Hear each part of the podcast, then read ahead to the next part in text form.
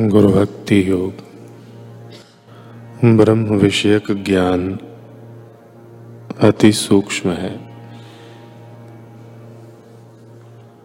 शंकाएँ पैदा होती हैं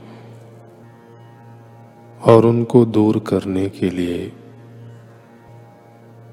एक मार्ग दिखाने के लिए,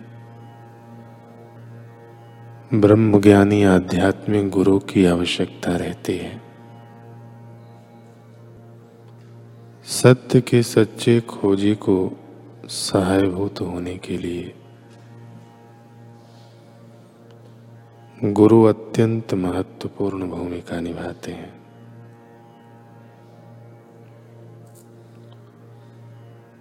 आध्यात्मिक गुरु साधक को अपनी प्रेम पूर्ण एवं विवेकपूर्ण निगरानी में रखते हैं। तथा आध्यात्मिक विकास के विभिन्न स्तरों में से उसे आगे बढ़ाते हैं। सच्चे गुरु, सदैव शिष्य के अज्ञान का नाश करने में तथा उसे उपनिषदों का ज्ञान देने में संलग्न रहते हैं।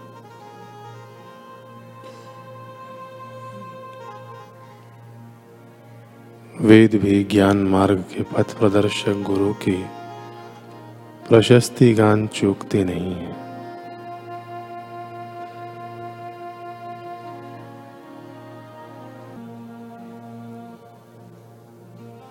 गुरु का शिष्य को उपदेश। सदगुरु कह रहे हैं कि बाहर के संबंध तो मिटने वाले हैं, लेकिन हे वत्स, तेरा और मेरा संबंध संबंध अमिट है।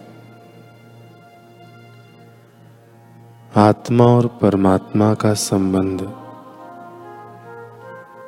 भगवान और भक्त का संबंध। तथा गुरु और शिष्य का संबंध सत्य है। अमिट है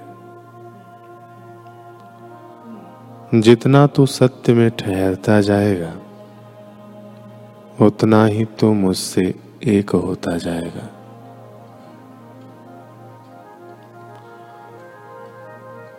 गुरु ने अपने सिद्धावस्था के अनुभव सुनने की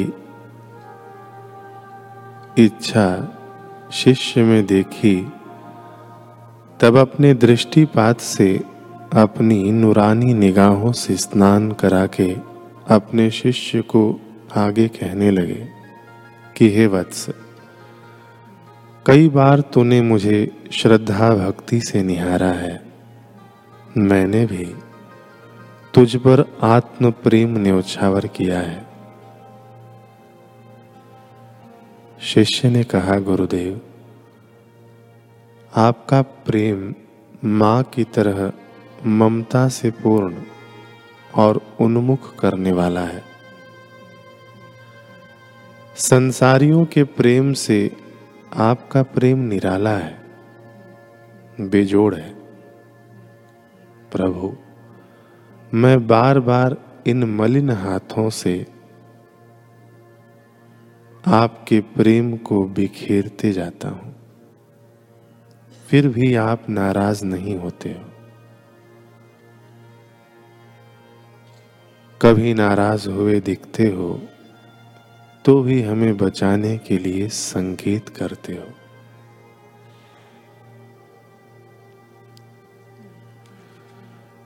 शिष्य की योग्यता का परिचय पाकर गुरु ने दोहराया कि पुत्र कुपुत्र हो सकता है, किंतु माता कभी कुमाता नहीं होती। वत्स, तुम जहाँ भी जाओगे, वहाँ तुम्हें कई प्रलोभन मिलेंगे। तुम्हारी और हमारी प्रेम सगाई में विघ्न डालने वाले कई लोग होंगे, कई बाधाएँ आएँगी। उन बाधाओं को चीरते चीरते तुम उस प्रेमास्पद की प्रेम भरी यादों में सराबोर रहना। वत्स, प्रेम की पराकाष्ठा ही परमात्मा का साक्षात्कार है। तू अपने परमात्म पद को संभालना। कहीं तुझे मान बढ़ाई घेर लेंगे और कभी तू विकारों में गिरेगा। यदि तू विकारों से सफलतापूर्वक बच निकला तो तुझे पुजवाने की इच्छा होगी, और तेरी वह इच्छा बनी रहेगी तो मुझे उससे दुख होगा, कि तू पूज्य पद में पहुँचे बिना ही पुजवाने की इच्छा करता है। पुजवाने की इच्छा परम पद में पहुँचने में बाधक है। वत्स, जब तक तू पूज्य पद में नहीं ठहरा, तब तक मेरा प्रयत्न बंद नहीं होगा, मुझे चैन नहीं मिलेगा। मेरे चैन के खातिर साधना करते रहना, श्रद्धा भक्ति बढ़ाते रहना, साधना छोड़ना मत, साधना छोड़ना मत। साधना छोड़ेगा तो विकार और अहंकार तुझे धोखा देंगे। तो मेरे हाथों की कठपुतली बनकर रहना। तो गुरु के दैविक कार्यों में लगे रहना, ताकि विकारी कार्य तुझे बर्बाद न करें।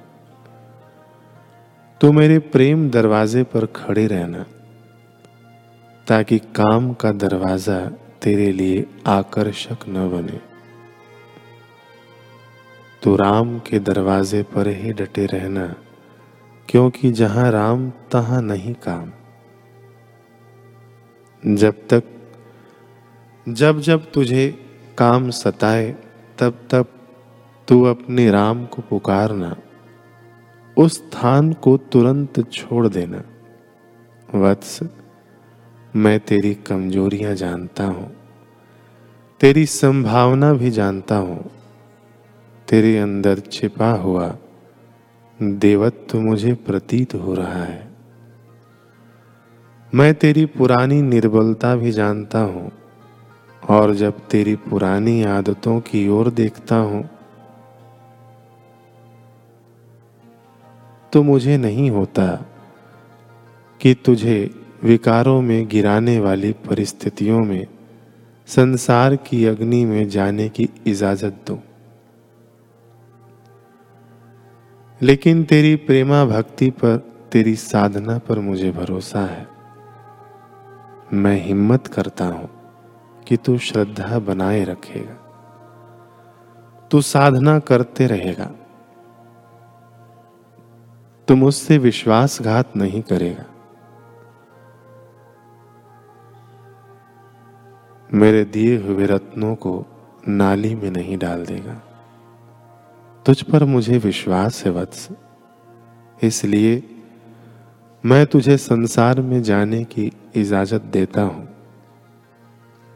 संसार में तू जाए तो संभल संभल कर कदम रखना।